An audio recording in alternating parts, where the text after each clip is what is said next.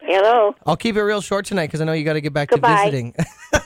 That short enough for you? yeah, real short. Okay. Okay, so did you hear about Mitt Romney's son who pulled the four people out of the uh, vehicle? And then he posted the picture of the vehicle on Twitter. And then he said, you know, uh, pulled these four people out. Everyone's safe. It's all good. Who who who who did this? It's uh, Mitt Romney's son, you know, the uh, former presidential. Oh yeah. Well, yeah. his- No, I didn't hear about it. So people are criticizing him, calling what he did a humble brag, which is one of these new words where it means that people are trying to be humble about what they did, but really they're secretly trying to pump themselves up. Oh yeah. Do you think that he was right in posting what he did, or should he not have done it? I'm thinking, but Yeah. it's hurt. It hard. It's hurting. I can't.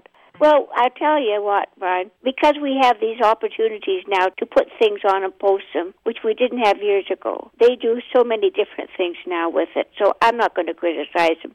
I think if he thinks that he did a wonderful, miraculous thing, which he did, if he saved four people's lives, well, why not brag about it?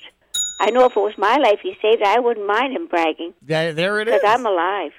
So Ring it these twice. newfangled ideas now. Did you just say newfangled? That's right. What does that mean for the kids that don't know? Well, it's just an expression, fangled. the newfangled. Well, it, yeah, that was our word of expressing. It means it's brand new and it's crazy. It's a newfangled. That's right. Modern day contraption.